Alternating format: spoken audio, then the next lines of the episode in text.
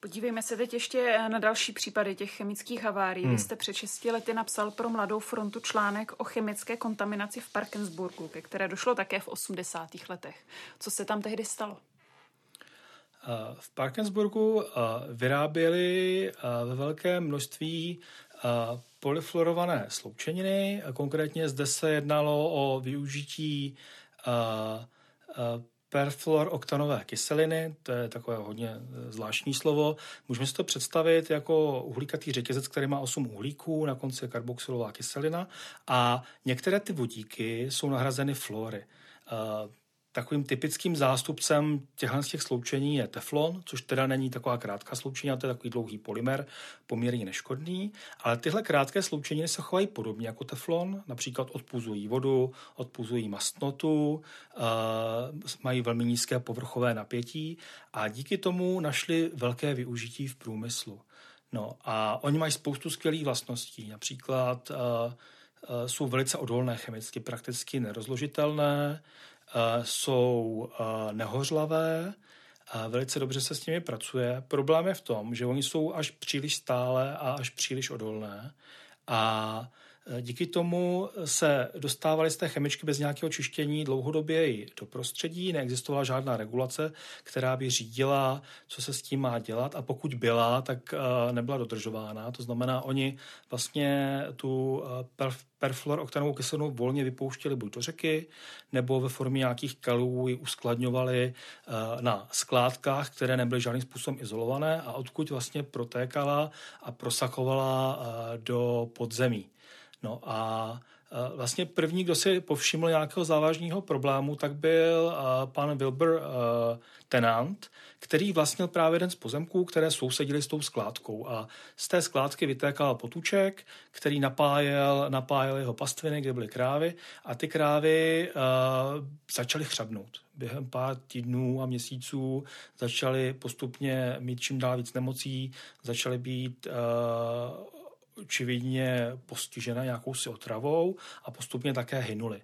To znamená, on to začal řešit a začal to mapovat a právě ve spolupráci s jedním právníkem, který byl zaměřený na uh, tyto oblasti chemického práva, uh, tak uh, začal zjišťovat, co se proti tomu dá dělat, protože pojal podezření, že právě uh, firma DuPont, která tam vlastnila tu továrnu, takže uh, může za to, že dochází k těmhle s tím otravám, ale chyběly mi nějaké důkazy. To znamená, oni začali zjišťovat, eh, začali jim psát dopisy na tu, eh, na tu továrnu, aby jim poslali nějaké rozbory a tak dále. A zjistilo se, že ta továrna o tom ví už další dobu, dokonce se udělala vlastní měření a sama tuší, že dochází k tomu překročení těch limitů, ale vůbec nic s tím nedělali. Wilbur Tenant kontaktoval Roba Bilota, který byl právník firmy Taft a dlouhodobě se zabýval právě uh, spory v oblasti různého znečištění a chemického průmyslu. On tedy do té doby hlavně zastupoval ty chemičky, ale protože měl eh, vztah vlastně k tomu kraji, kde byl Wilbur Tenant, měl tam tuším tetu nebo babičku, tak si nejsem jistý, eh, tak si to vzal za své a řekl si, dobře, to bude jednoduchý případ, tak to zkusíme spolu nějak řešit. No a postupně začal zjišťovat, eh, k čemu všemu došlo. To znamená, že DuPont vypustil asi 7 tisíc tun kalu kontaminovaného na nějakou skládku, která nebyla žádným způsobem izolovaná a postupně vlastně zamořil celé to okolí eh, tady perfluorovanou eh, sloučeninou a ukazovalo se, že ta perfluorovaná sloučenina, ač je zdánlivě nereaktivní, tak eh, v případě, že se s ní setkávají organismy, tak má mnoho takových jako dlouhodobých, neúplně i hned jasných vedlejších účinků. Ona působí třeba jako hormonální disruptor, to znamená, eh, pokud se nám dostane do těla, tak dlouhodobě působí na náš hormonální systém a může vyvolávat různé nerovnováhy. A samozřejmě v okamžiku, když ten náš vnitřní systém začne být nějakým způsobem vychýlený, eh, tak může docházet například k tomu, že se zvýší riziko rakoviny, můžou se objevit nějaké autoimunitní choroby a tak dále, můžou se objevit například nějaké deformity, například u novorozenců. Těch vlivů je tam poměrně hodně a do té doby nebyly úplně zmapovány. To znamená, uh, on rozpoutal takovou hodně výraznou právní bitvu uh, s tohle s tou firmou a dostalo se to vlastně až tuším k federálnímu soudu, kdy DuPont musel až na soudní příkaz poskytnout všechny informace o tom, co se vlastně sám věděl a teprve pak se zjistilo, jaký obrovský rozsah celé té události. On je podobný spor, tuším, existoval v 90. letech i v Belgii, kde také chemička vyrábějící tyto sloučeniny eh, je vlastně eh, dával do nějakých, eh, do nějakých úložišť a kontaminovala širé okolí tím, na kterém pak vyrostla jakási čtvrť. A teprve poté se zjistilo, že to vlastně kontaminováno. To znamená, že to není jenom spor Ameriky, ale je to spor, který je celosvětový. A během 90. let se na to začalo více upozorňovat, začalo se to zjišťovat a Zároveň začaly být eh, dostupné metody, jak vůbec tu kontaminaci zjistit, protože u těch hormonálních disruptorů úplně neplatí, že čím víc nějaké látky je, tím je účinnější. Jo? To platí samozřejmě u běžných látek, že pokud eh, eh, se políme něčím koncentrovaným, tak nás to spálí, pokud je zředěné, tak je to většinou v pohodě. Tak tady je to často tak, že vlastně účinná jenom nějaká velice omezená Eh, koncentrace, která je často velice malá. To znamená, že jsou to naprosté stopy, které v té dané koncentraci dokážou v tom těle působit. Pokud by té látky bylo víc nebo míň, tak by zdaleka takové výsledky neměla. Takže vlastně to byla úplně nová chemie a úplně nová oblast, kterou bylo potřeba proskoumat. A dneska už o tom víme víc a mimochodem to vedlo i k tomu, že například v rámci Evropské unie jsou teďka striktní omezení na práci s těmito perfluorovanými uh, kyselinami a jejich deriváty. Uh, tuším, že jsou uh, schválené kolem několik let už je to, co to bylo schváleno. A opravdu to limituje to použití jenom na několik naprosto zásadních technických aplikací. Bohužel tyhle ty látky díky svým skvělým vlastnostem mezi tím našly spoustu uplatnění prakticky v každé oblasti průmyslu a velice těžce se jich zbavuje, protože představte si, že máte továrnu, ta továrna stojí desítky miliard dolarů a vaše nějaká klíčová technologie je založená na této látce. Vy to nemůžete jen tak tu látku vyjmout a dát tam nějakou jinačí, to se prostě celé jakoby rozboří. To znamená, že to případně jako striktní zákaz by jako kritickým způsobem ohrozil třeba konkurenceschopnost některých odvětví. Bavíme se třeba o výrobě čipů, jo, kde se tahle látka používá právě na smáčení například, nebo uh, při té fotolitografii se používá, takže pokud bychom ji zakázali, tak ty továrny můžou zastavit. Jo, takže je to zase takové kritické, jakoby, co si můžeme dovolit vůči přírodě, vůči zdraví a zároveň, co vlastně uh, můžeme udělat uh, pro to, aby to ty průmyslové podniky přežily. Takže byla taková jako dlouhá uh, disputace a dospělo se k tomu, že se to zkusí omezit na všech možných frontách, co to půjde a zůstalo několik málo výjimek, ve kterých se to smí používat a v těch pak platí jako striktní způsoby, s jakým se s tím smí zacházet.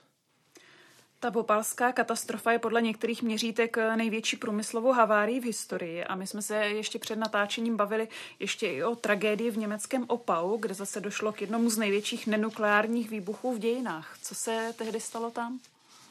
Výbuch továrny v Opau se v nedávné době stal znovu aktuální a znovu se objevil ve zpravodajství a to v souvislosti právě výbuchu v Bejrutu, protože tyhle ty dva výbuchy mají spolu poměrně hodně společného. V Opau byla postavená továrna BASF, která vyráběla hnojiva. Ona vyráběla směs eh, dusičnanu a síranu amoného, což jsou hnojiva obsahující dusík a využívali geniálního eh, vynálezu Frice Habra a to byl Haberův Boschův eh, způsob výroby čpavku z vodíku a z dusíku. To znamená, my jsme vzali dusík z atmosféry, vzali jsme vodík, který jsme vyrobili a společně to dali dohromady a vyrobili čpavek. To je věc, která změnila svět, jak ho máme kolem nás. Díky tomu, díky tomu, tomu vynálezu nás tady může být 8 miliard. Kdybychom ho neměli, tak patrně uh, by nás byla třeba čtvrtina jenom, protože by nás ta pole neuživila. To znamená, oni objevili způsob, jak se dá vyrábět dusík, jak se dá fixovat a, a jak se následně z toho amoniaku dají vyrábět dál hnojiva. To znamená, na základě tohle vynálezu byla postavena továrna, která vyráběla velké množství síranu amoného. Bylo to někdy v době před první světovou válkou a začaly se objevovat první problémy, například nedostatek síry.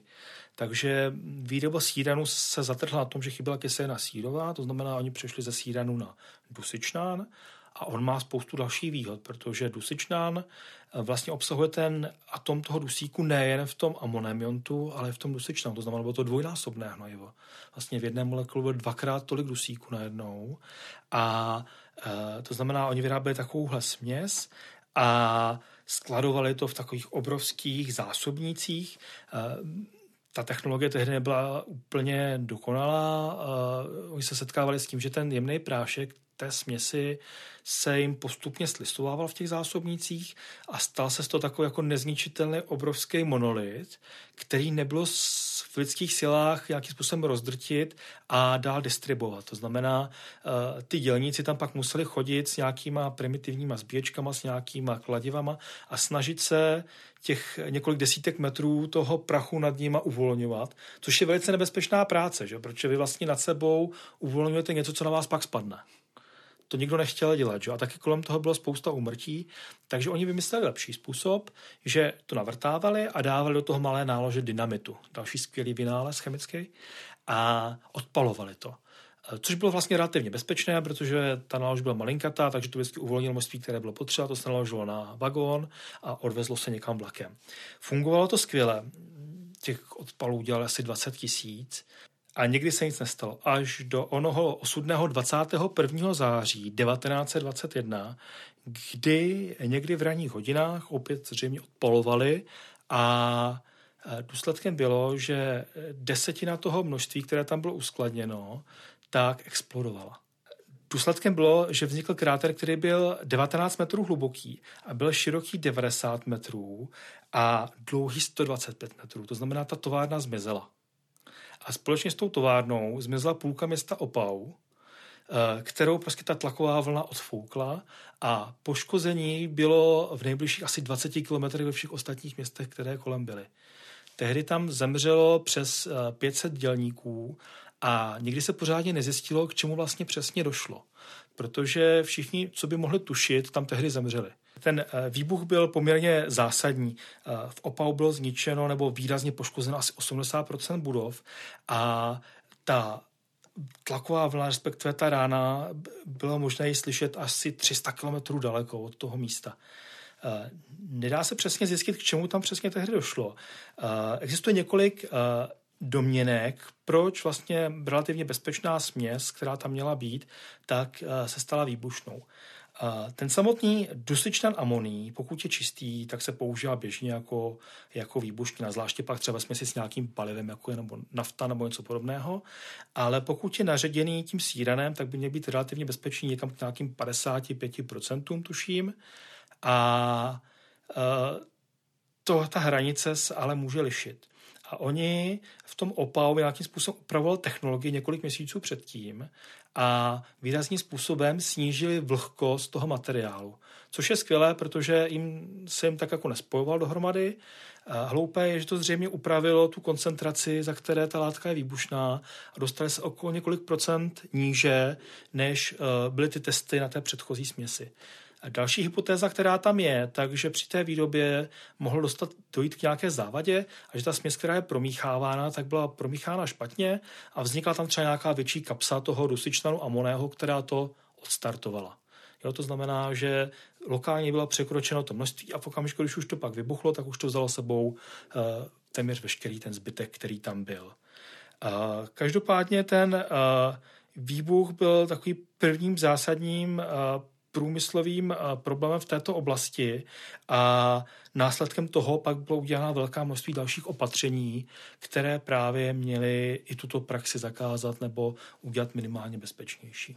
Podcast Past pokroku najdete každý týden na webu ČT24 a všech podcastových platformách. Děkujeme, že nás posloucháte.